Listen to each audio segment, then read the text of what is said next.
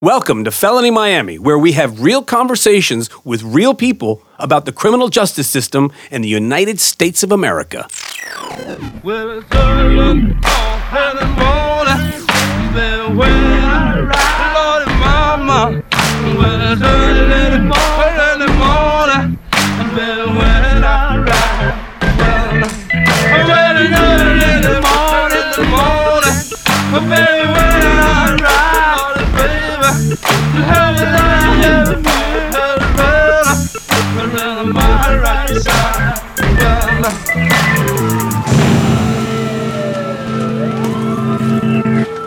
Beating the system, earning your get out of being a scumbag card, getting off the hook, convincing the jury, making a deal, smashing the state, crushing the closing, destroying evidence. Wait, wait, hold on. Maybe, maybe not destroying evidence because well, that's illegal. Suppressing evidence, maybe. Manipulating the system in the name of constitutionality. Whatever you got to do to get out of jail, your criminal defense attorney is there to help you do it if you can afford it. That's the name of the game. But remember, a criminal defense attorney in trial isn't there to prove that you're innocent. It's their job to create a reasonable doubt. That's why they study hard, pay big bucks for law school, and charge you an arm and a leg and all of the money you have stashed in your mattress to help you in your quest to walk out a free person. Where there is injustice for one, there is injustice for all. Welcome to Felony Miami. Let's air it out. Hello and welcome back to Felony Miami. I'm your host, Joe Stone, and in the studio today we have three guests, three heavy hitting criminal trial lawyers.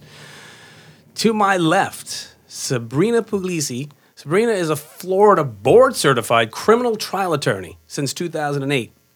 And in Florida, there are only 370 board certified criminal attorneys out of approximately 85,000 attorneys. That's just here in Florida. Or is that just in Miami? It seems like it's just in Miami. I don't even know the answer to that. We're already starting with tough questions. yeah, right to it. Uh, she has the unique experience of having worked for both the Miami Dade Public Defender's Office and the Federal Defender's Office for the Southern District of Florida, where she has gained invaluable experience as a trial attorney, handling hundreds of different cases from, tre- from uh, pre-trial to trial. Thank you for being here. Welcome. Thank you for having me. Absolutely. And directly in front of me is Peter Schoenthal, showing it all, Schoenthal. The best way to remember it. Peter is a skilled criminal defense attorney who has dedicated his life to his passion trials. Peter believes that a criminal defense attorney must not only embrace but thrive while in trial in order to fully serve one's client.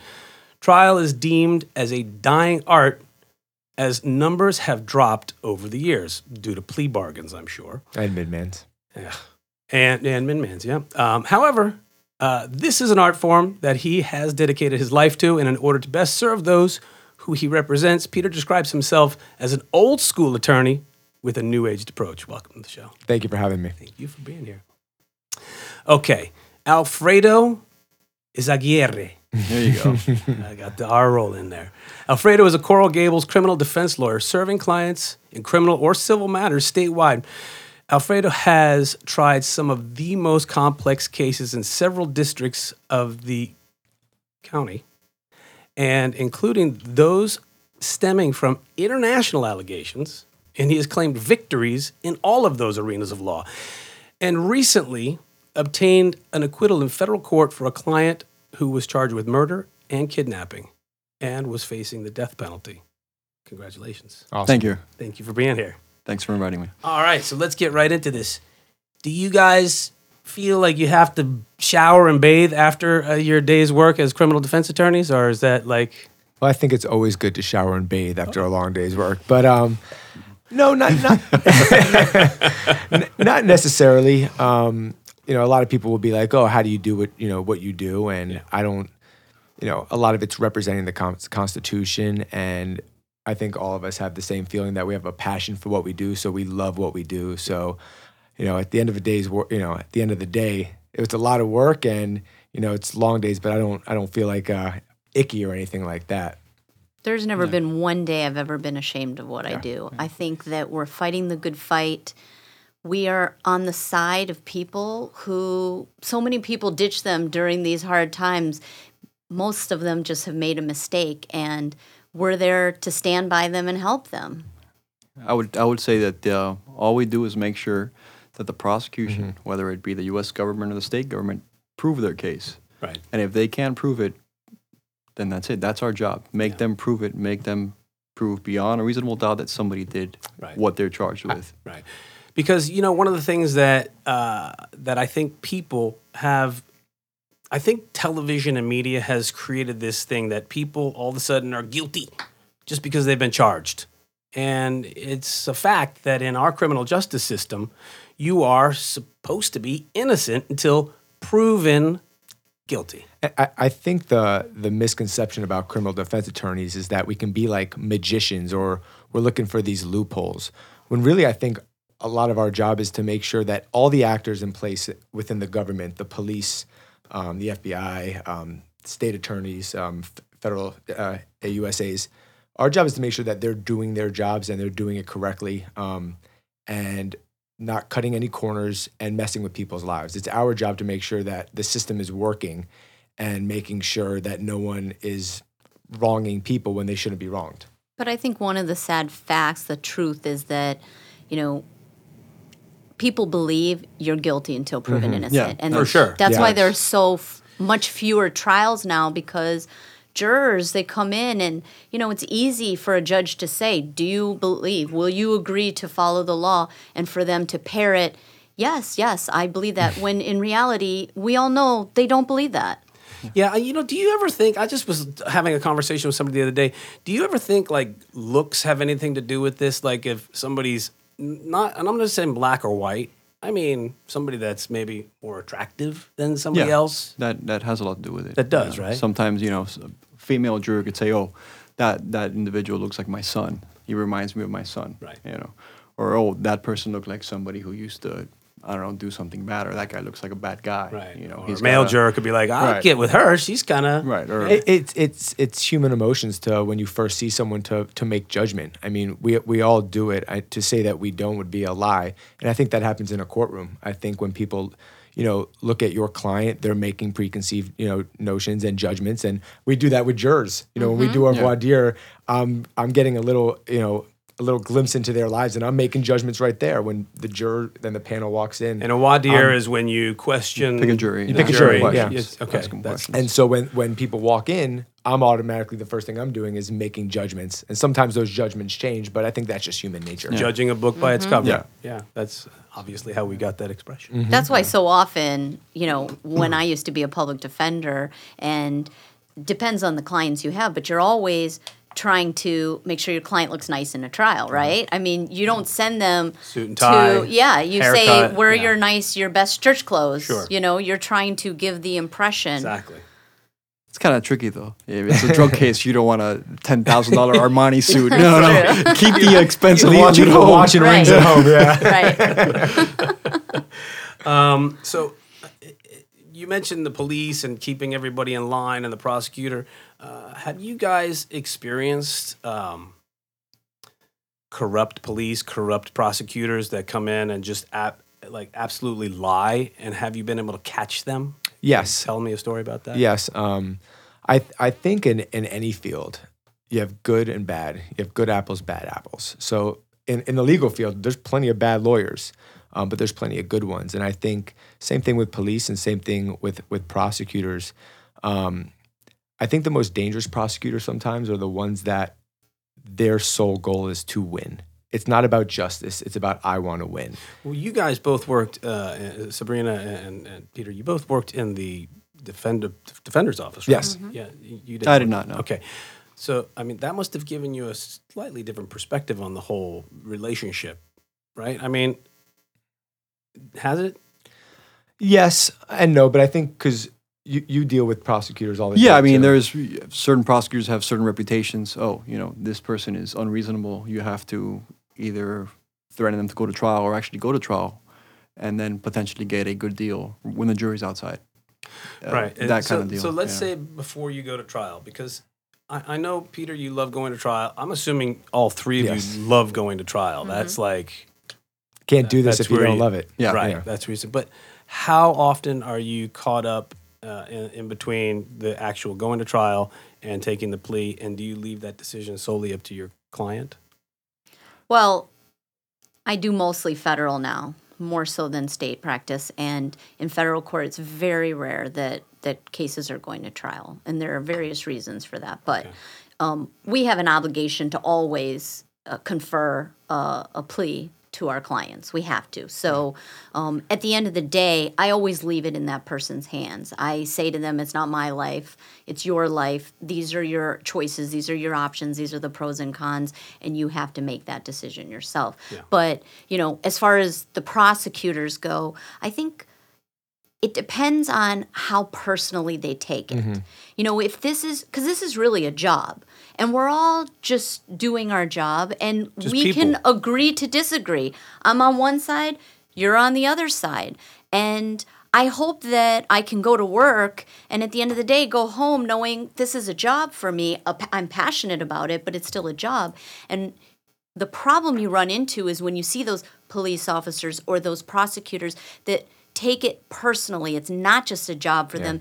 They either have something, some vendetta against that particular client or that issue. Right. That's where you run into problems. Yeah. And I think that's why mitigation is also so important because the the purpose, at least for me, with mitigation is Now, how when do you say mitigation, what do you mean? Um, I was gonna basically how do I take my client from being a number or a defendant and make that a human being to the prosecutor and showing that this is a real person who's you know there's pitfalls in their lives things have happened to them you know th- things in the system have happened to them and it kind of gives a, a better the prosecutor a better grasp of who that Try to person humanize, is and humanize them, them. yes humanize Yeah. Hmm. Interesting. So you it, you do use that as a technique to try, to try to get through to the prosecutor to create, hey, this is a guy. You know, he had a mom, he had a dad, he had a grandma, he had a grandpa.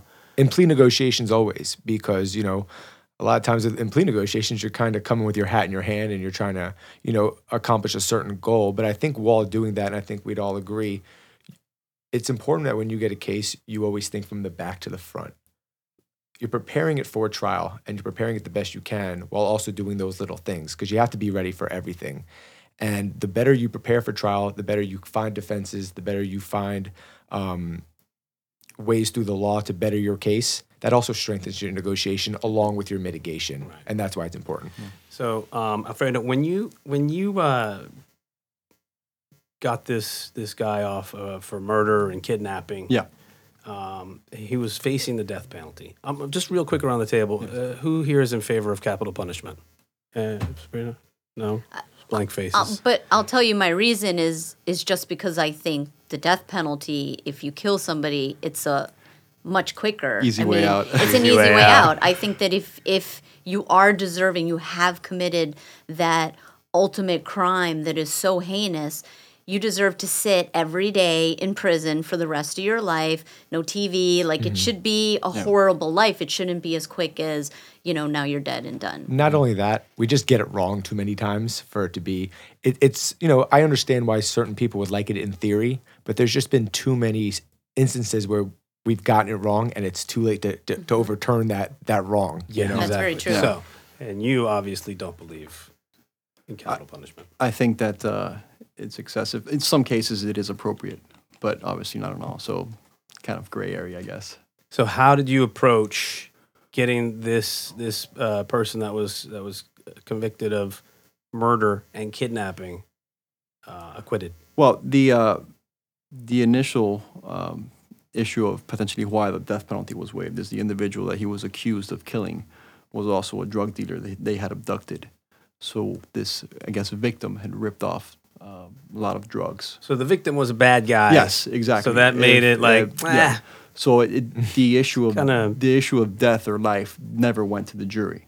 It was waived before the actual trial started. and that's because you brought that we to them. brought that, you know, that this was not a uh, law-abiding, you know, altar boy, squeaky clean individual. You know, Reverse he was- mitigation. right. he was a uh, he was somebody who ripped off drug dealers, you know.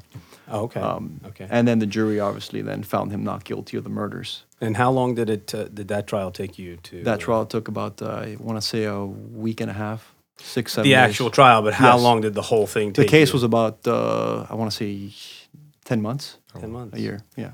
What's your guys' average uh, time to prepare for a trial? They're all different. I, Mm-hmm. You, you you guys are more. I mean, in- for like a, a, a heavy crime, murder or uh, something. It depends if it's Yeah. state court or federal Yeah. court. So in state court, you know, trials take a long time to prepare. You could be two, three, four, five years even before uh, on a death penalty case. It could be at least five years before you're going to get to court. But in federal court, things move much, much faster. So it's unheard of to do a death penalty case, you know, within 10 months. I mean, that's I- unheard of. My case was continued uh, twice.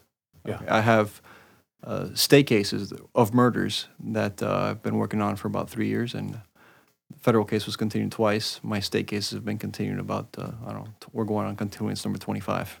wow. You know? So, And why do these things get continued? Explain what that Um, is when you're in a trial. In state court, you have the right to take depositions.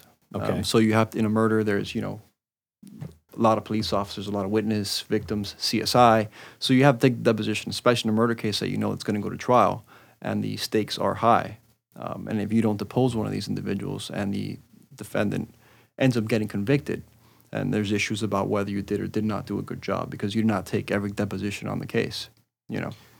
Um, so you do have to take every single deposition and interview every witness. Right. Um, so that does take a lot of time.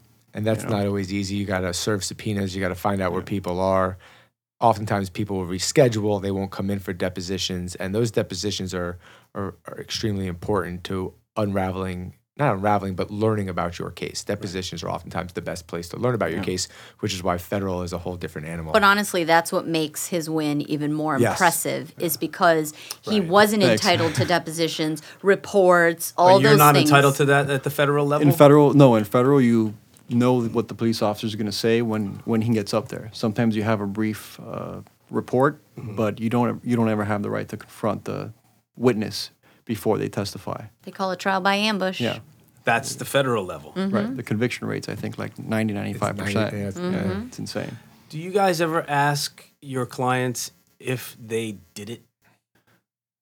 I don't really care if they did it or not. I, I don't really ask that because it doesn't matter to me whether they did it or not. That's not what my job is. My job is to fight for that person the best way that I can. I, I don't ask that I, either. don't- I, I don't, don't ask it. no. I don't ask it specifically, but I do try to encourage my clients to tell me as much as possible, and that when they speak to me, it's a safe space. Right. We have confidentiality because the more I can learn from my client, the better it helps me prepare for the case. I I know how, it's how coming. does that? But how does how do you square that if um if oh lovely, uh, uh sorry, we have some work being done in the building today. uh, no worries, uh, our trusty engineer will get that out, I'm sure, in post. But um, so how do you square that though? If you're looking down the barrel of somebody that you know is being honest with you and said, yeah, you know what, I did that. That's right. I mean. How, how do you move forward with that, with defending them if they get super honest with you and let you know that You- they did it? you represent the Constitution. I- You know, when we take our oath, it's to um, represent our clients to our best ability, to give them the best defense possible. And remember, our job is still to make sure that the state or the you know the federal government and all other actors are doing their jobs and that they're not doing anything wrong. I, I think the documentary "Making a Murderer" is kind of one of the best examples of that. You know, uh, who knows what really happened, but those type of acts, are, no matter whether you're innocent or guilty, cannot be done to ensure proper justice is being carried out. And you can still go to trial with somebody who tells you Yeah. that they've done it. Now, there's questions about whether you can put that Right, person on on the the stand, stand. or not That's to an with- testify. you know. Because if you honestly believe that that person is going to lie, you cannot put them on, or they have to testify in a narrative. Would you suffer some consequence if you knew? that- Potentially. you really? What Yeah, kind of consequence you, you'd could you be suffer? helping them commit perjury and potentially the Florida bar. it's unethical. Yeah. Okay. Mm-hmm. So sometimes if you ask, hypothetically, if you ask, they say yes. Okay, now they have admitted to you that they said yes, that you, they did it. Yeah. In the middle of the trial, now he said he's always not, he never wanted to testify. Now in trial, he says, I want to testify and say that I didn't do it. Right? Dilemma. Now you are in a, you're in a pickle. Yeah. Well, if I have this guy testify, he told me he didn't do it. He told me he did it. Now he's going to go up there and say he didn't do it. Now I'm going to help him commit perjury. So now you have an ethical issue with the floor. So what bar. do you do if that happens? I personally never ask them if they did it or not. but what if that happens? What If- do you do? Do you say, "Hey, hey, wait, hold time"? How, what's the procedure? What do Uh, you technically, do? I think you just ask him, well, what do you want to say about what happened? Yeah. And you just let him go and say, him or her, say whatever it was that they want to say and get off their chest. I mean- without you. Uh, but no, let's I've say had like a that's hundred specific. trials, and I've never had that situation. never had that happen. No, so I mean, I think that's like maybe the law school exam Yeah. question Yeah. for ethics. Oh, yeah. What you're Okay. asking, it's just not what would happen in everyday life. It's just okay. So this is it's a, The tough questions are starting. It's a scenario. Yeah, the yeah, tough right. questions are coming. What uh, what would you say the most difficult part of the, the criminal defense trial? What what part of preparing and or or actually presenting? What's the most difficult part for you guys? I think voir dire because I think you can win or lose a case Yeah. with your jury, and it's very very difficult.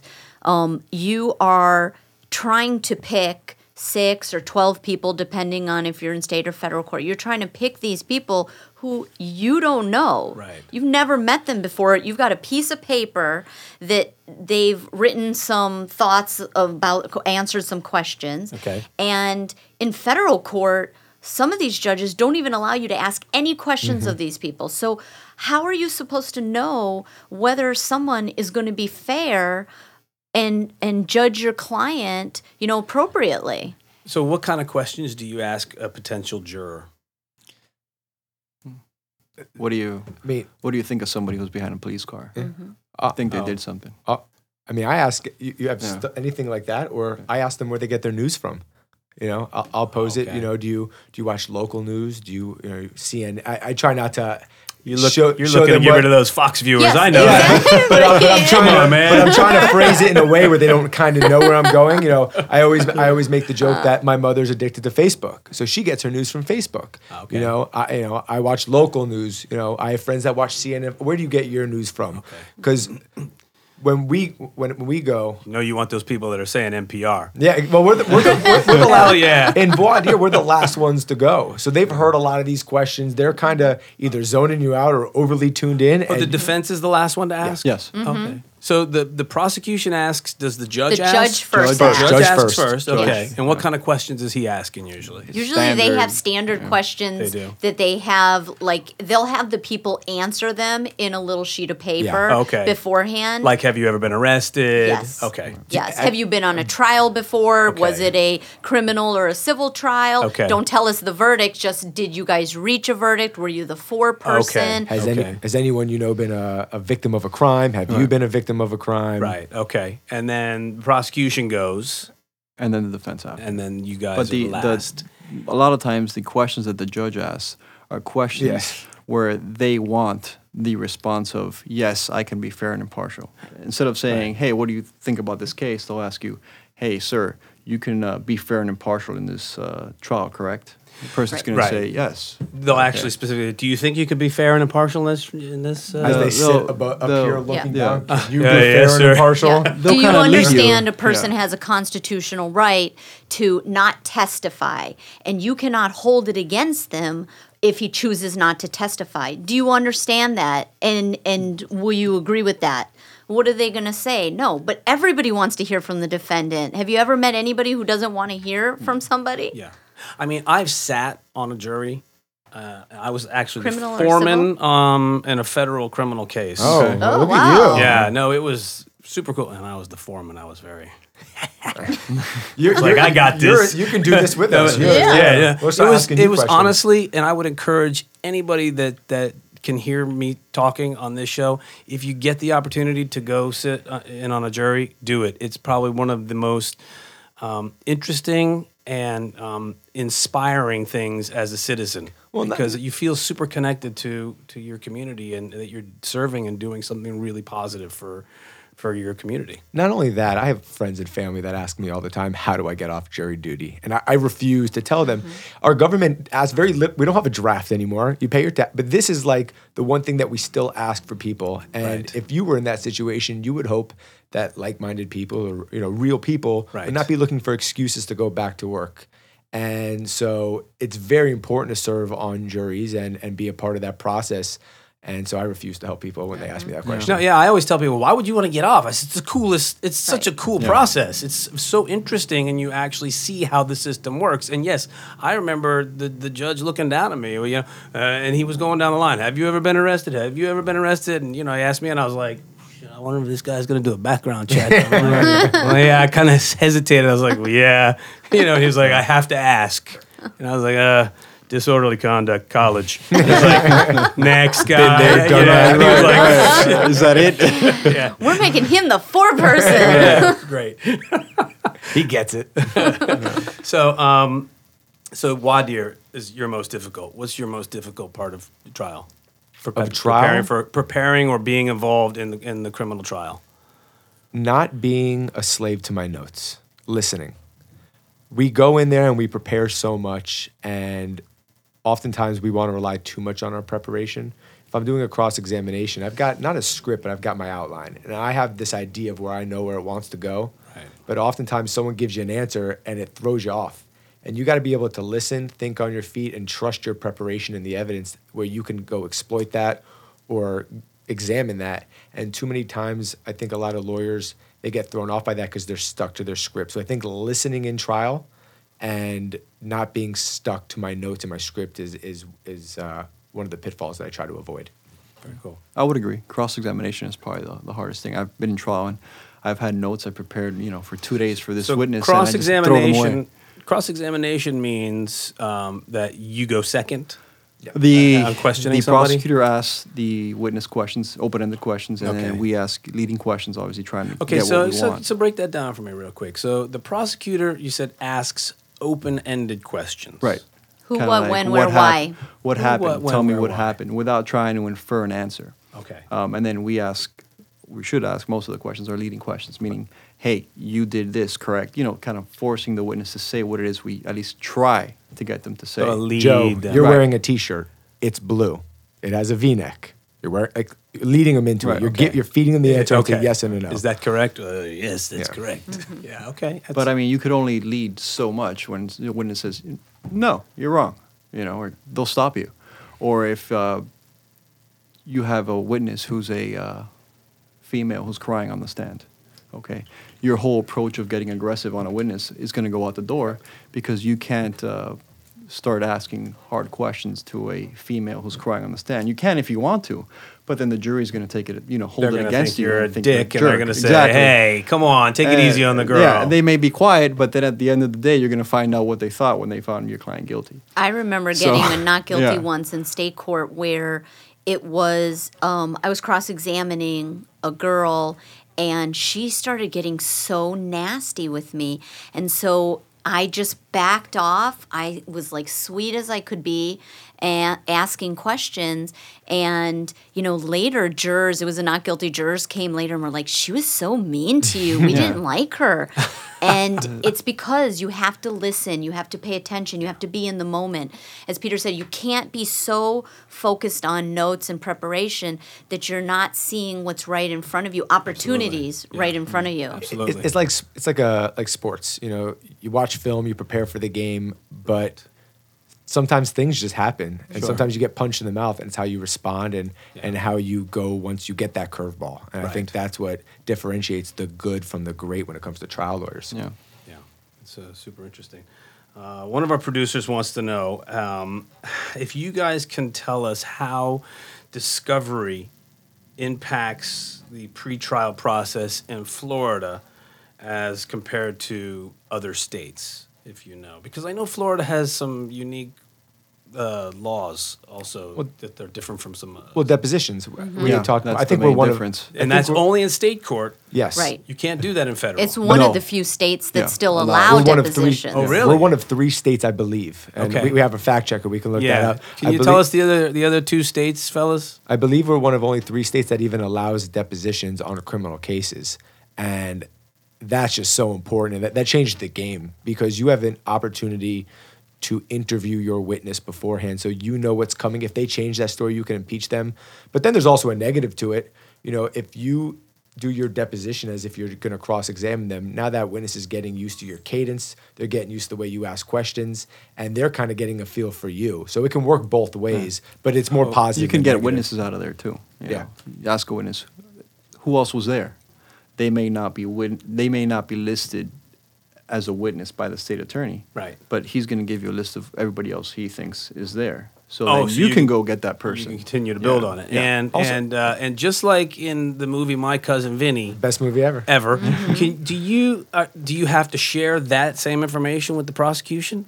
I mean, you have to give them a notice that you're going to potentially Yeah. set a depo, but not if you're going to speak to a witness. You do. What, what are the So I'm trying to think. I think that movie was in Alabama. I wonder if Yeah. they actually are the other state Roll that has Tide. the. Uh, or War Damn Eagle, Was but I, or was War Eagle. But but I think also one of the good things about depositions is it allows us to, br- especially with with victim cases, we get to do the deposition of the victim, and sometimes we get to ask them how they feel about the case, what they want. Because sometimes we'll talk to the prosecutor and they'll be like, "This person is on board. They want prison time." Then I'll get that person in front of me with the prosecutor there, and they're like, "I just wanted a little scare. I wanted a little probation." And now I've got that on the record, and that kind of changes things mm-hmm. sometimes. So Yeah. that also works. Really? Yeah. Yeah. Victims have to approve, most of the time, approve what is going to be offered to the defendant in state court. The problem I see just is it, it's very unfair because, you know, we have people's lives in our hands. Yeah. And, you know, that we shouldn't be able to be as prepared as possible is just unfair. In civil cases, there is an exchange of discovery. Everything is exchanged. Depositions are taken. Yet, you know, they want to get rid of depositions in state court in Florida who's they?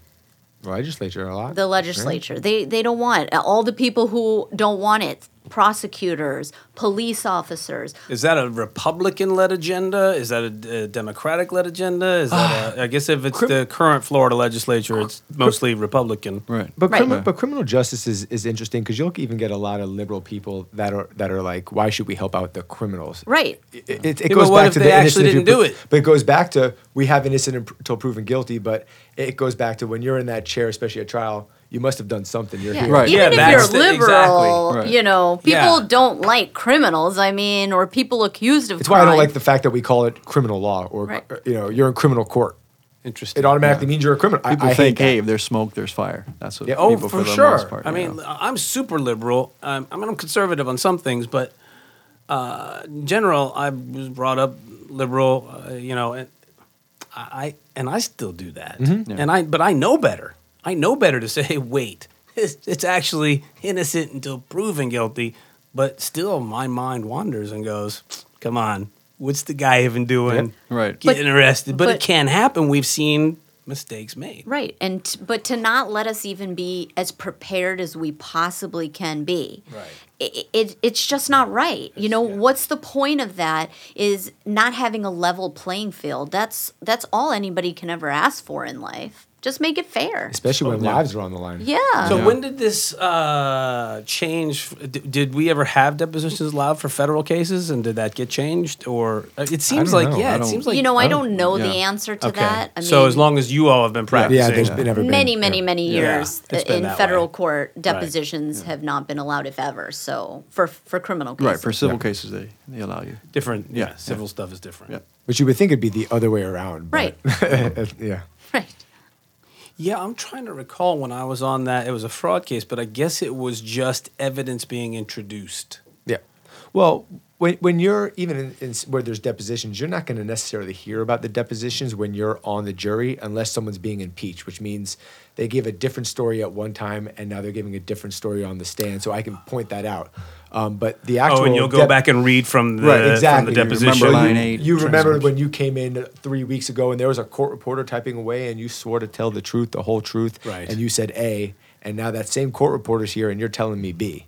You know, now we can call them out. But other than that, I mean, depositions really aren't being Right, brought they're in. not in in evidence. civil court, sometimes they don't even call witnesses; they just read the depos. That's the witness testifying is the depo read. So depos are a little different. Okay. And and one of the best ways to show that is criminal depositions are so unique that there isn't even rules for it. We we rely on the civil rules of procedure when it comes to depositions. There isn't like a criminal rule book on depositions in Florida. Oh, we no. rely on the civil rules. Just the standard civil rules. Mm-hmm. Interesting. Okay, so now tell me, besides winning, What's your favorite part of dealing with a criminal trial? Besides winning, we all know. I was like, the besides winning is- winning? come on, we all know the winning is. I got to take that out. Does walking someone out of uh, court e- after a win count? Or is that winning? No, that's winning. Everything up until that verdict is read and they read it in your favor. What's your favorite part of, of, of digging into these criminal trials and, and, and trying to get that not guilty verdict? when I know I picked a good jury. When I know that my voir dire went the way I want it to and I've got a panel that gives me a shot. When I know that I had a good voir dire or I crushed a closing. Those are the two things. Yeah. Oh, no, when you say when you crushed a closing, because that means like a closing argument? Yeah, the closing argument. Yeah. Yeah. And you walk away and you just got that big shit eating grin on your face. You're like, I killed that. Well, I only have the shit eating grin, shit eating grin while I'm walking back, and as soon as I Right. turn back around to the jury, it's back. back. Yeah, it's, yeah, you know, it's one of those. I got you. You know, besides obviously getting a not guilty, I would the second favorite thing I like is uh, being able to bond the client out in federal court at least. Uh, you know, Bond? yeah, in state court it's kind of automatic, um, but in federal court a lot of times you have to have a hearing and fight for that hearing in order to bond the client out. Well, uh, don't you always have to have a bond hearing? yes, but in, in state court it's it's more of a like a this is a standard bond Yeah. and move on. Th- Yeah, because they have an actual schedule in In state fe- court yeah, for in bond. federal court, they actually Yeah. really look close at the, look at each defendant closely. Right. You know, And- we're one of the only two countries in the world with a money bond system, with a money bail system. It's a joke. It's us and, and the Philippines. It's a joke. FYI. Just if you would. But um, you know, most of these uh, individuals uh, got arrested that early day or the night before. Okay. They got dragged out of their house. Uh, most of the time, their wives, their kids saw that gunpoint. Everybody's at gunpoint, handcuffed. Is it usually like FBI or Homeland Security? yeah, FBI, Service or- DEA. Uh, Really? Anybody. And, And that's federal, the federal bond. yes, yes, yeah. And uh, you know, so next day bond hearing, everybody's crying, nobody slept. You know what's going on? Is my husband or my brother, or my son, gonna get And, out? and then tell, tell them me how that They're process. alive. I mean, Yeah. you can kick Tell me how that process guns. goes. How does that work? Do they walk them into the room? Is it on a video camera? How, tell me Uh, how no, that whole it's, thing it's a- it's uh, it's in court. They actually bring them to the hearing. In- Okay. in The state United court, States yeah. Marshals, they're the ones that the U.S. Marshals. the U.S. Marshals. Yeah. They bring them in, they sit them down. But in federal court, any transport of prisoners is done by the U.S. Marshal Service. Really? Interesting. So they'll walk them in, and then what happens? They bring them next to you. You have your hearing. You uh, cross-examine. Yeah. A lot of times, cross-examine the agent who's handling the case Okay. uh, to see what evidence they have against your client, and then you make some uh, arguments regarding uh, ties to the community. You know, does this guy have a family? Is he going to flee? Does he have money somewhere else? Does he own property somewhere else? And then the judge makes a judgment call And how- specifically as to each each defendant. And this is your favorite part when you get winning a it, yes. winning it, yes, yes, not You- losing it, winning it. winning. You can't use a winning thing. You took the good one away. Yeah, yeah, the second one is you know Come on. winning the bond hearing. Well, obviously. Okay. He went to a winning. Tell me, what's your your favorite part? I would say a good cross examination, knowing that you got good points off of this person, that you just, as he said, crush the closing argument, crushed You the them look- witness. you made them look bad. and you look at the jury and they're like, mm, yeah, that You get that head nod. that nod. guy's a liar. Yeah, yeah. yeah. Th- There's no better feeling when you get that jury head nod with you. Like, Yeah. I know what you're and doing. You're like, yeah. yeah. uh, classic. I love it. I love it. I love it. Okay, so um, have you any of you experienced um, uh, firsthand corruption like during a case? Have you I, like actually been able to say there this this is corrupt? Been able to spot it and and identify it and point it out and have some sort of resolution? Has that ever happened to any of you? Have you ever In the middle that? of trial or in general? just in general in a case? I can say I have. Tell us. Uh, well, I'll say that in a case that I had, um, I do believe that the prosecutor did some unethical things. Um, there was evidence that was buried that was. What kind of a case was it? It was, if I say it, everyone's gonna know. It was it was my baseball case. It was I represented a baseball trainer, and um, it was What was the baseball large trainer charged with? with alien smuggling. It was a large case here in the Southern District of Florida. We took it to trial, and he was unfortunately found guilty. um, I believe 100% that he's innocent. And um, I do believe that that some things were done. How much time did uh, did he get sentenced to? the judge was good to us in that she sentenced him to 63 months. It's five years, three months. The um, the government wanted at first 20 years they were asking for. We made some legal arguments, and the minimum mandatory was five years. Um, but it's impossible to prove that. As much as I might think unethical things happened, um, I couldn't prove that. I don't know it to be true 100%. It's what my belief is Right. based on some circumstances. But at the end of the day, you know, proving corruption it's not like the movies where Right. the Right. tv shows where you know um, i'm right now watching suits I, I don't know if you know that show I know the i'm show. watching it on on amazon and i love it it's so great but it's just not realistic you know you're not finding that the person you know acted unethically and the case is getting dismissed it's just No, impossible no Perry Mason moment. there. Yeah, and I think that's why we all paused because we all have situations where we're like, we think we're like 98% sure, but it's just too hard to prove it, um, which is why body cams are great. But um, like when I was started at the public defender's office, and they have this unit called early representation. When you first get to felony, you're representing people from the time they're arrested until the cases are actually filed. So you're kind of helping them there. And I remember reading an arrest form uh, someone was arrested for crack cocaine possession, and the arrest form literally said, "I was out in a um, in a high crime area, and we all know that means a low income area." And this gentleman approached me and says, "Officer, I have crack on me," and he arrested her. That- we all know that's not how it went Everybody down. does that. Yeah. Excuse me. And- but there's no, I'd like to have a heart attack. And that case was thrown out because it was so egregious, but it was never proved that it was corruption Right. or that this officer lying. Lied. lying. But we all have instances like that, which I think why we pause. We just can't always prove it as Right. much as we'd like to. Almost never can you prove it and that's why it's hard to even talk about it because it's like that that thing nobody wants to talk about they don't want to you know admit that this stuff goes on right. but it does but it does. How, and and how can that? How can it be changed? How could Culture so culture from the state attorney's office? everywhere. Culture in the state attorney's office. Culture within um, police and and FBI. I mean, uh, and we had spoken about this before. I, think a lot of the times, especially in in police, it should be 50-50 um, combat training and de- and then the other 50 de-escalation or conflict resolution when unfortunately it's probably 95-5 and so you get a lot of i hate to say this warriors who are all about just cleaning up the streets and they just overlook certain things and when your goal is to hit numbers and your goal is to you know just clean the streets up under your definition you're going to do whatever it takes and i think sometimes it goes back to also with prosecutors the ones that want to win rather than seek justice. And I think Yeah. it's it's a culture.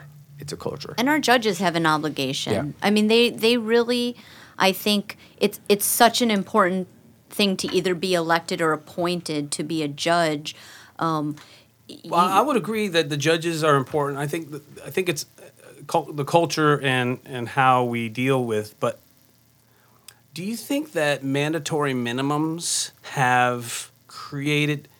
Do you think they've created some kind of an imbalance on people's ability to, to judge more humanely? I mean, how does that? How have you seen the mandatory minimums affect the system? Well, defendants are getting a lot more time because of it. That's for that's one thing. You know, um, judges sometimes are bound by it. You're in the hands of the prosecution, whether they want to waive it, or you're stuck going to trial. You know, So you might, you might have a client who who's innocent and their minimum mandatory is 20 years and the offer from this you know the state of the government is three years and they're making real decisions on what to do and so your trials are down because of that because you're just facing so much time um, and sometimes it's not worth rolling the dice because we can Yeah. never go in there and guarantee our clients we're going to win this trial this is a winner the jury's going to we, we can't make that guarantee no matter how much they ask and so i think the the shift in the way you approach your life changes in, in that in that sense. If that make I don't know if that Yeah, came that makes across. sense. Let me ask you a question about about um, trial tax. A trial tax. Now, this is an expression that we've heard on a couple of shows. Shout out Brown Hosting. My man. um, before the show, we were talking about the client that got off for murder and kidnapping uh, that was facing the death penalty. Yeah. But you made a comment. I heard you guys talking to say, "Oh, yeah, trial tax." Yeah, I mean, uh, Tell us what it is, and then tell us your experience with it. this individual was convicted of uh, marijuana, marijuana, a couple of plants. I think it was uh, under 50 or under 100. I can't remember right Okay. now. The amount of time he would have got for that charge, pleading guilty, would have been about uh, 24 to 36 months, two to three years. And instead, he was sentenced to 20 years. Um, because although the jury found him innocent of the murder and the kidnapping, um, I imagine, I, I don't know, but I imagine the judge uh, thought he was guilty. So he said, you know what, let me give this guy the maximum amount of legal time that I can give him. And that's what he did. Why? Because he, he went to trial. So this Yeah. is something that I think the public does not realize is that um, in federal court they have what's called relevant conduct, and what it means is you could be held responsible for acquitted conduct. So you go to trial, you're found guilty of just one thing and not guilty of the rest of the of the charges against you, but then the judge believes by a preponderance of the evidence, it's not beyond a reasonable doubt, but by a preponderance of the evidence, a much lower standard, the judge believes that you did commit those other things. They can apply that to your guideline calculations and you could be held responsible as if you had committed those things. And so what we're really saying to jurors is we don't care about your decision. You know, I know you sat here and you listened and you decided this person should be found not guilty of that. You know what? We're going to instead sentence them as if they were found guilty of that. Right. Would the O.J. Simpson case be an example of that? I don't know. Would the think that- the robbery one? Yeah, the Oh, robbery I don't one, know. Where basically you know his got- priors that came in came into Federal effect. court, a lot of times, it has to be all or Now with the priors, but because I don't know enough, was that a state case though? No, or a federal? federal. It was I a believe- federal I case. I believe it was a federal So one. potentially that could have, but I actually don't know. I don't know. I think that's a good point. I don't I think know he if was in. Vegas. Uh, Yeah, I think it was state. Because state. Your, case, your yeah. priors will come in. right. Yes. Okay. But State here your priors come in. Yeah. Do they not come in at federal? They- They, do. do. They do. Okay, But yeah, we're talking about yeah. Just specifically specific case. stuff you were found not guilty Yeah. of by a jury. Do you think jurors would be pissed off that they sat there for however many days, A week. tried to make a good decision? I mean, you were in that yeah, position. I was there for a week. How would you feel if after that you found somebody not guilty and then you found out that he was sentenced, he or she was sentenced, as if it didn't matter that you just sat there all those days? Yeah. So that that happens, is what you're saying. yeah. Yes. a lot. Yeah. Yes, and people don't realize this. And does that fall under the ex- the, the expression trial tax? Yes. Yeah, and Oh, and and in the other episode, Brad talked a lot about it. The way the ju- you know judge will make an offer, you know, because a lot of the times you'll go to the judge, especially in state court, and you'll say, um, you know, the state's offering this. Would you be willing to get involved? And they'll make an offer. And let's say they offer five years, and you go to trial and you lose. The judge will maybe give you 10, 10 years for going to trial and quote unquote wasting their time Not taking their offer. and not taking their offer. And the way they get around that, like Brad said, was I learned new facts in the trial that have now changed my mind. When the judge hasn't, the judge has the file, and they, they know everything. You've been litigating a lot of these motions from the from the onset. The judge knows this case very well, but now all of a sudden you've spent a week of my time. I've had to stay later than I've wanted to. That offer that was five. No, now you get ten, and that's very prevalent. And oftentimes we have to explain that to our to our clients, especially if we know a judge does that. And now that goes into the you know, it becomes a factor as to whether or not you actually go to trial. Yeah. By the way, your little sidebar on OJ was a state case. Ah, that's why. There we go. Thank our researchers for that. Thank you, fact check. Oh yeah. We're still waiting on the information about the other states that uh, that, that that have the uh, the uh, Depositions, depositions. yeah. Yes. So as soon as our fact checkers get busy with that, thank you. You know, I wanted to just, if I could point something out with, you had asked before about the minimum mandatories and how that affects, you know, our government now, um, our attorney general, it has, you know, the policy is to be especially tough on crime now. So everything that maybe minimum mandatories that maybe the prosecutors used to waive and decide to charge differently, they have now been told through memos into all the US attorneys offices, look, we want you to charge the most severe Right. crime that you can. We do not want you to waive minimum mandatories. We want you to be tough. And so, you know, it always changes in the political climate that you have, but definitely it, it is affected what happens to the clients and their sentences is affected by politics. And by the Yeah. way, I don't believe there's ever been a correlation between being extremely hard on crime and deterrent of crime. Although that's the pitch that we all hear. Yeah, no, I mean it's the same. It's the same studies with capital punishment. It, there's no. It's been studied uh, over and over, and there's, I mean, empirical evidence that shows it does not deter people from doing the, the, the Yeah. heinous crime. It, it just doesn't. Uh, so, you know, why do we do it again? Is it is it better to have somebody if they committed a horrible crime and they were guilty sit in prison and then again what if it was a mistake and like you said now that we have DNA testing you know a lot of people have been Exonerated by it. yeah Being tough on crime sells, right? When you're running for office, it yes sells. yes Or what if somebody was a drug user and not really a drug dealer, but the quantity they had Possessed it, yeah. you know, goes towards a minimum mandatory. Well, now they're not taking that into consideration. They're just going to so how do we change that Another pause. how do we change that? You guys are going into court on the criminal level. How do we how do we you know affect a change to these to this this this culture to this uh, these these way these uh, state attorneys are, are pushing these mandatory minimums the way the state attorneys are pushing people to take pleas. How how, how do we change it? Are you guys the ones to change it? Well, I, I think that there isn't necessarily like a, a on point answer, but I think the best way to look at it is is we have to stop treating cases like black and white. Every incident, it, there's there's always gray. So when we have these minimum mandatories or these set guidelines, you're treating crimes and, and acts in black and white manner, and you're negating the gray. And we have judges that are appointed, you know, or elected, and you know we have we're supposed to have trust in these judges and, and state attorneys. We should allow more. Um, we should allow them. I because I'd say more leadway, but then you have the bad actors who then would abuse that. So it's tough. But I think having these set, if you do this, you get this. Right. I think makes it very difficult to humanize and to show the gray because it's never black and white. Yeah. It- it's it never never black and is. white nothing's black and white With min-mans, you can't take Yeah. the gray into consideration. Yeah, you and know? I think the midmans, I guess, were put into place when the United States was experiencing a large uptick in violence and violent crimes, and you know, legislators were like, oh, "What are we going to do about all this?" And now we see that uh, violent crime is down, but and I guess are do you guys see arrests and, and criminal convictions being reduced, or are they the same, or are they up?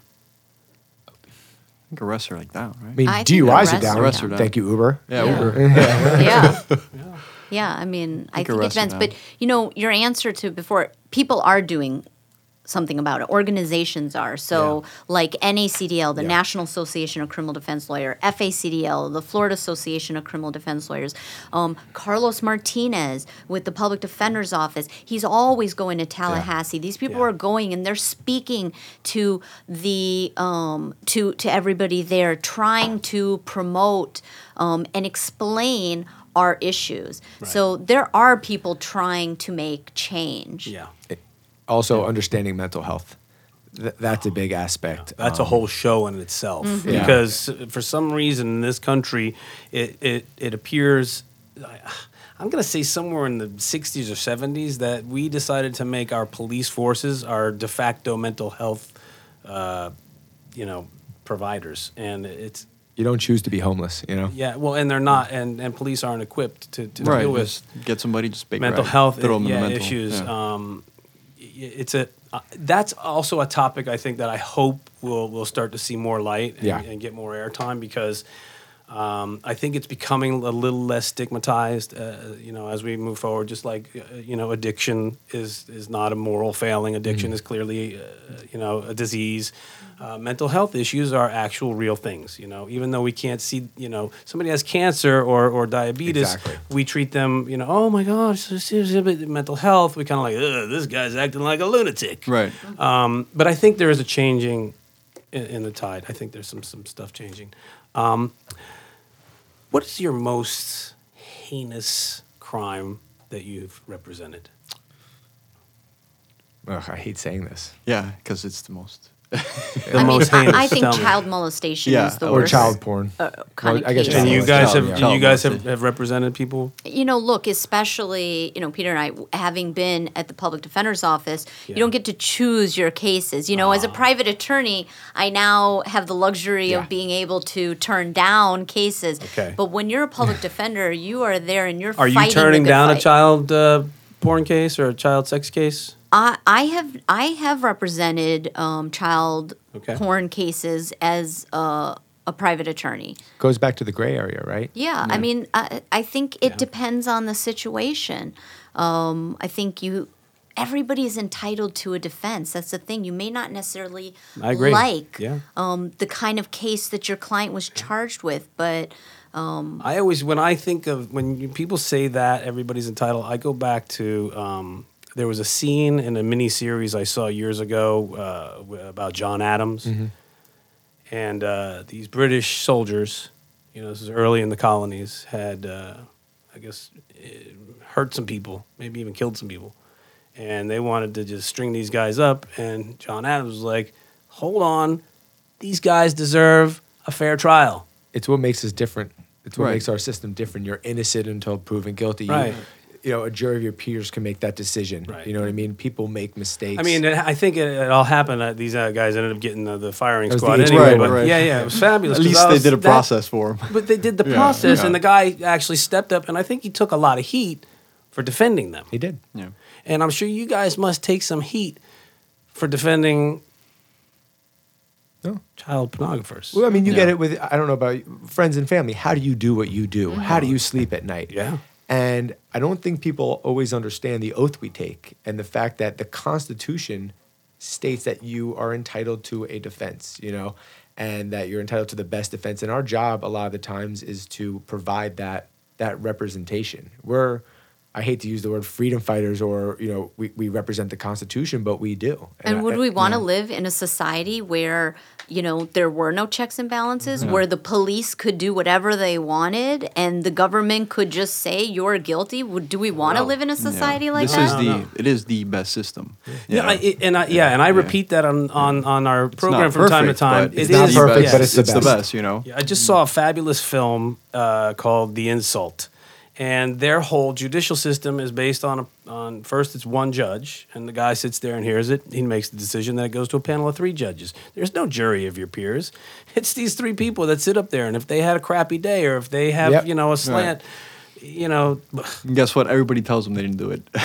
same No, we- guy hearing the same thing I'm- over and over. I remember Right. watching the. I think it's Oscar Pistorius, the um, the Olympic athlete who had the prosthetics and he Yeah. had killed his girlfriend. I remember watching the the trial and being like, "Why is everyone talking to the judge? This is very weird to me." And literally, it's one person making a decision. Exactly. And and it goes back to also we have rules of evidence. There's reason why certain things don't come into trial, right? There's certain reason why you know if you say something out of court, there's hearsay. You know, there, there's all these reasons for it, and the judge shouldn't know those things and then also make those decisions. Like one of my biggest issues is juvenile court, where you'll have a trial in juvenile court, and you know the rules of evidence apply, and you're you know you're arguing to the judge. In juvenile court, there isn't a jury. Mm-hmm. The jury's the judge, and I'm making my argument and I'm doing this trial, but I know that the judge has the file right there.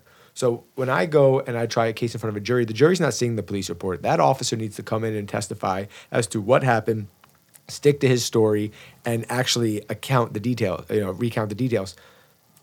All while the judge is reading the police form. Right. And it's it's to me it's backwards. There should be maybe a pretrial judge and then a trial Right. judge in, in juvenile. Right, because it seems to me that the judge in, in the U.S.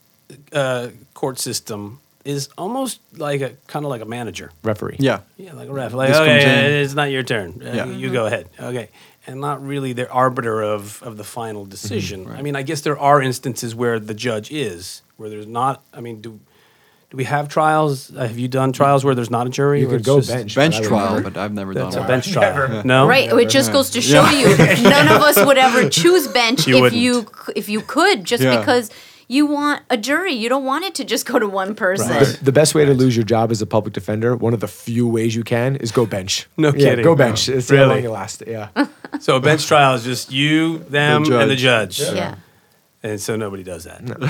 I'm just curious if you think that that might be a, a, better a better system than uh, plea all these plea bargains that are getting plead out because it seems like a lot of these kids are getting these pleas with uh, uh, paroles attached to them, and it's like a setup for failure because it, it seems so easy for them to violate their parole. Pro- Probation. probation. I mean, Parole yeah, is pro- yeah, I mean probation. Yes, Yeah, we- probation. right. Yes, Well, we don't have parole in this. No. state. Pro- probation's a trap. Probation. Yeah. I mean, well, I- I mean, I'm sure you guys have all had those those conversations with your client where it's like you can take four, you know, four years straight or do a year and ten years on probation, and it's hard to tell someone like do the extra three, Right. Right. It- but like we Don't the get out right now. because now now you're face, you know, now you might be facing on the probation violation, you know, a, a full. Ten, uh, it, it's Because if you violate the probation, and there's so many It's ways to violate. It's and- worse. and It's at worse pro- than they kind of have you. It's easier to convict you once the you standard's violate different. probation. When you go to a probation violation hearing, it's not reasonable down in front of a jury. It, No. It's a different standard now. And there it's in front of the judge. But who's that's gonna a bench trial. right? But Yeah. who's gonna who's gonna say? No, you know what? I think I'm gonna do four years in Yeah. prison I'll do instead. extra- I think I'll do Yeah. that instead. Yeah, of no course. one's gonna say that. So it is. It's made, and, and they know that. They they offer these things knowing what the person is going to pick. I, I would rather all the time. I just would rather them either give me a terrible plea, which forces my client either to go to trial, not not have to choose between picking something that you know is terrible, or um, just give me the plea that doesn't include something he'll fail at later. Which is why the bond system is also broken because how many times have you had a client in custody where, you know, they're offering an insane probation term, but it gets them out of jail today. Mm-hmm. Yeah. And they just got to take it to get out. And you know that that person's going to be stuck in the system for the next five to 10 to 15 years, maybe never get out Right. and back up in jail. And it was all because they had to get out right then and there. When you might have that same client who comes from a different background who has the money to maybe bond out. And now they can make more. I don't want to say rational decisions, but more thoughtful, less pressure filled. Not as desperate to get out of jail. Yeah. Right. Yeah.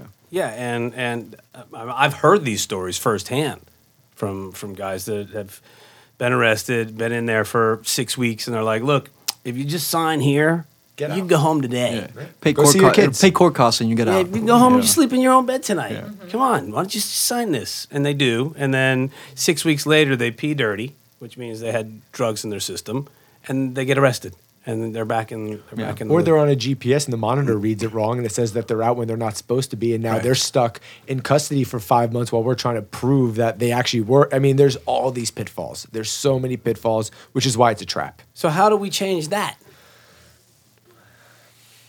I don't know if you can because people are going to always make that decision while they're in custody. It's, The only way is for prosecutors not to offer those kind of plea deals. And of course, our job is always going to be to try to get the person out, of of jail. jail. as soon as possible. course, So, right. you know, it's like a catch 22. I'll give you I'll give you one thing that also could help with that is that while on probation or even when you're in jail, you know, our system when we when we created this criminal justice system, it was supposed to be this balance of punishment and rehabilitation. Correct. It's 50-50.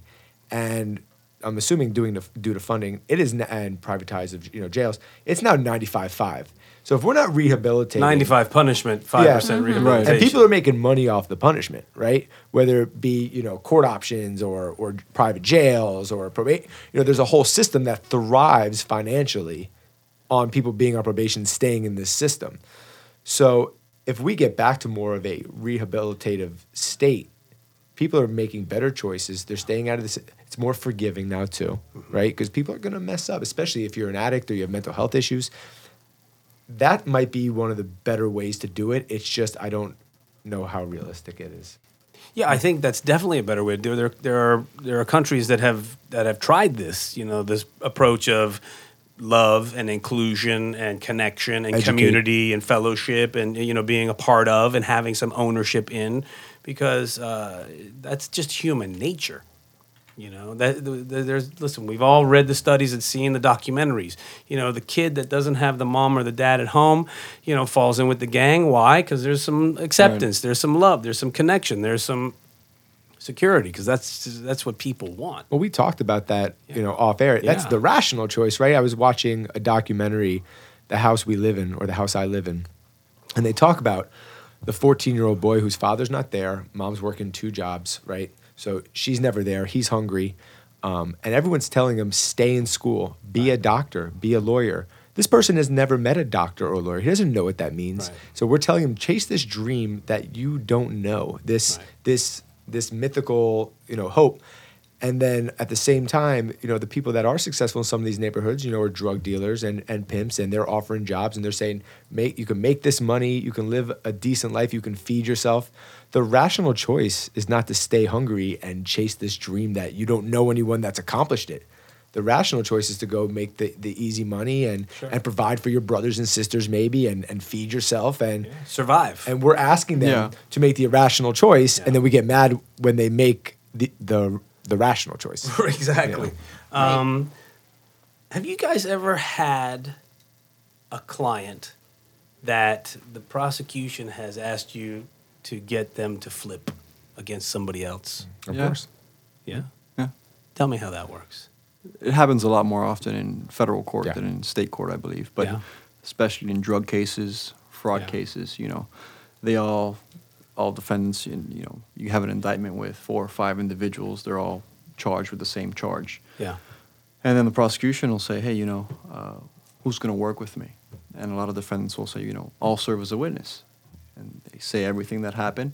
And if um, one of those individuals in the indictment decides to go to trial, all, you know, quote unquote friends Yeah. will, they'll all line up and testify against them.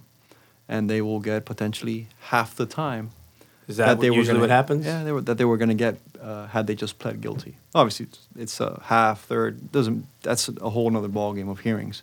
But Happens um, frequently. Yeah, Do you, do you guys encourage that or do you discourage it? How? how I mean, me personally, it's on a case by case Yeah. basis. I, I mean, now know? in federal court, most people are cooperating. I don't Yeah. know what the statistics are, Right. but the majority, I would say, it could be 80% of people cooperate? Yeah. cooperating. Flip. Yeah. Flipping. They're Snitch. cooperating. Snitch. They're snitches against Yeah. other people. That's why trials, you don't see them as often now because what will happen, and it, it's so awful, but what will happen is the people in the jail, they will go ahead and if they know someone's going to go to trial, they will steal paperwork belonging to that person. They will try to get close to them. They will do whatever they can to learn about that case. And then they will try to get on as a witness against that person so that they can get credit for themselves. So you Reduce will, their own sentence. to Yeah. reduce their own sentence. Wow. That's- It's it's awful, but now you know the sentences are so long and they're so harsh that the only way to try to lessen the time in jail is you know to cooperate with the government, give them snitch and give them some other people, and then you know what you're gonna lower your sentence. And the problem with that is, is because the sentences are so harsh and people are looking for any ways to lower their sentences. You get a lot of false cooperations, a lot of Yeah. people making up stories, a lot of people, you know, embellishing. Yeah. embellishing, doing whatever they can to lower theirs. Mm-hmm. Uh, You know, it's a dog eat dog world there, and person goes to trial. Yeah. Oh, my cellmate was going to trial. He confessed to me when we were, you know, really watching TV. you can do that. Yeah, I had a Well, client who That actually holds up in a court. cellmate well, you cellmate wrote a letter. cross-examine. Yeah. Yeah, Jurors are buying it. yeah. Wow. Jurors are buying it. Cellmate writes you a letter to prosecutor saying he confessed to me Yeah. while we were watching TV. on and you can make the argument all day long to a jury that look you know this whole case is based upon five witnesses who came in here and said that my guy did that but they all have something to gain from that you have to ask yourself that you know that they're getting a benefit you can't trust what they say but people are still being found guilty And does it work? And so people are still being found. Yeah. guilty. yeah, Yeah. So that's because yeah, you know because the the, mo- eyewitness. the te- more you hear if Yeah. there's five people there's got to be some truth there's to it there's fire.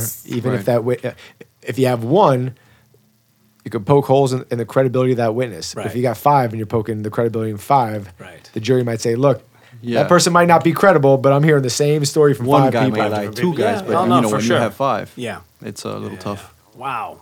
That's uh that's not a very good deal. Nope. Yeah. You guys are kind of up against it when you get somebody that flips, huh? That's why it's so rare that people Yeah. go to trial anymore. That's that's another that's another big reason of why trials are a kind of a dying art form. It's sad, but um, So it's not just because there's a, a big backlog. Uh, it's because uh, the pleas and the people flipping to get reduced sentences and just. I think it, I think right it all through plays. I think it, it's it's the whole it's the totality of the circle. You know, it's it's everything, and and each case it gets affected differently. Whether it's a mid man or people flip, every case is different. But when you have so many things working against you, it's going to cause numbers to come down. It's going to cause people not to want to take that risk and go to trial, even if they feel like they're innocent. You know. Yeah, no doubt. Okay, so an update. This is old information, but according to our uh, researchers, New Hampshire, North Dakota, Vermont, and Texas are the other states. I don't know if Texas, Texas, still does. there you go. That's a Yeah, Texas and Florida have very similar. okay.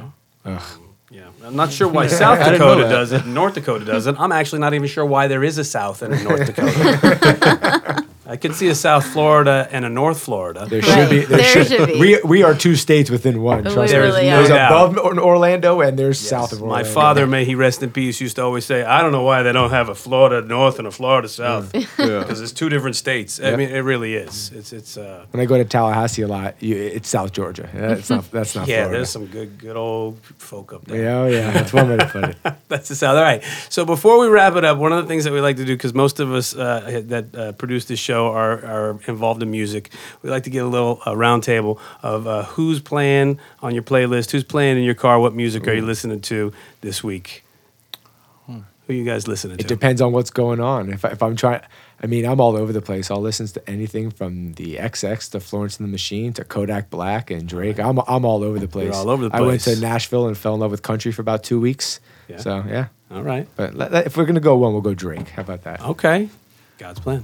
A little Metallica. Metallica, yeah, nice. a little bit. Rock yeah. and roll. Going back to middle school. Nice. Very cool. so I have two younger girls, and I listen to Radio Disney a lot. Frozen. Who's popping on Radio Disney right now? Uh, you know, Dua Lipa. There's there's a lot of there's a lot of people there. So I listen to Camila Cabello. You know, all the Radio Disney people. right. But before a trial, I listen to Rocky, Eye of the Tiger, Okay. Oh, there you or go. Eminem, and I can't.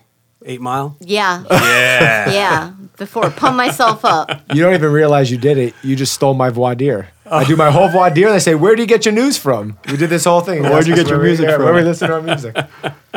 Nice. Well, thank you guys so much for for uh, coming down and participating. You know, we're here to hopefully make a change. We appreciate what you guys are doing out there, helping to defend the innocent until they are proven guilty.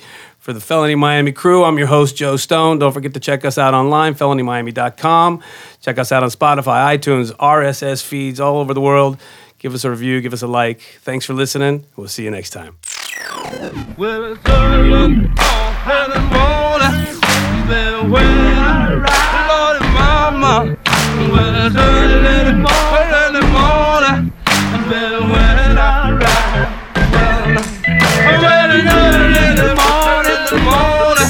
Baby, when I ride, baby, you have a inside. Love.